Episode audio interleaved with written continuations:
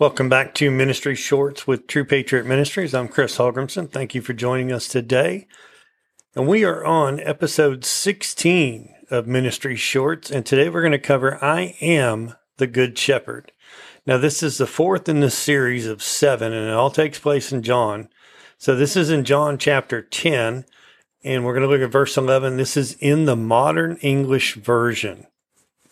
And this is Jesus speaking. He says, I am the good shepherd. The good shepherd lays down his life for the sheep.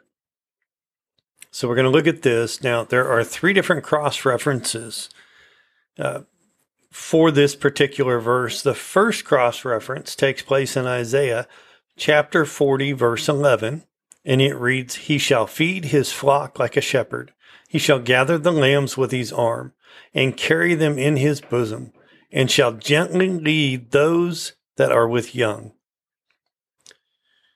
Now, in Ezekiel, the second cross reference, chapter 34, verse 23, it reads, I will set up one shepherd over them, and he shall feed them, even my servant David. He shall feed them himself and be their shepherd.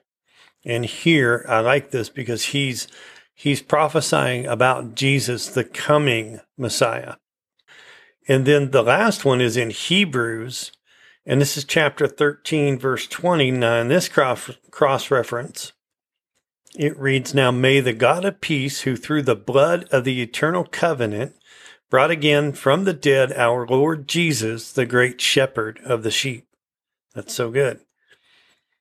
So, one thing I want to do, because when you start looking at the Greek, you're going to see uh, several different words in the Greek you have pneuma, which is spirit.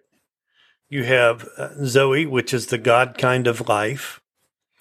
And then you have Psuche, which is the soul.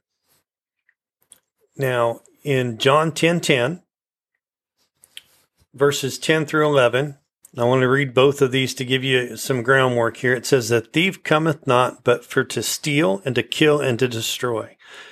And I come that they may have life and that they may have it more abundantly. Now we know the thief is the enemy, the devil.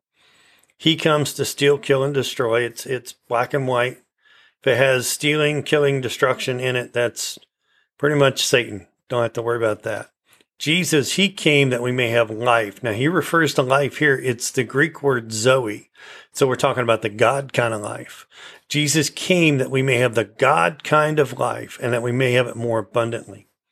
And then he goes on to say, He is the good shepherd. I am the good shepherd. The good shepherd giveth his life. And here it's the word psuche. So it's his soul, right? His, and, and it says, so he gives that, his being, for the sheep. Okay. Now this is to, or it plays out with the death, the burial, and the resurrection of Jesus because he had to give up more than just his physical life in order to redeem us. He gave up his psuche also. And that's where the battle in, in hell took place. And, and then he comes back, right? God resurrects him. And, and, and there's so much more. And then John chapter 19, verse 30, I wanted to point it out because this is when Jesus is on the cross.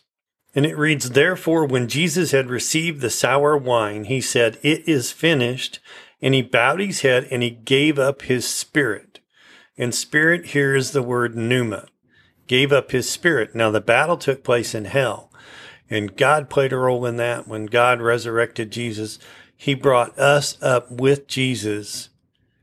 And, and that's what allows us to have what he, what he said he came for in John 10, 10, to give us life and give it more abundantly. Glory to God. That's good. Thank you for joining us for Ministry Shorts today. We really hope that you enjoy your Wednesday and that you have a blessed and fruitful week.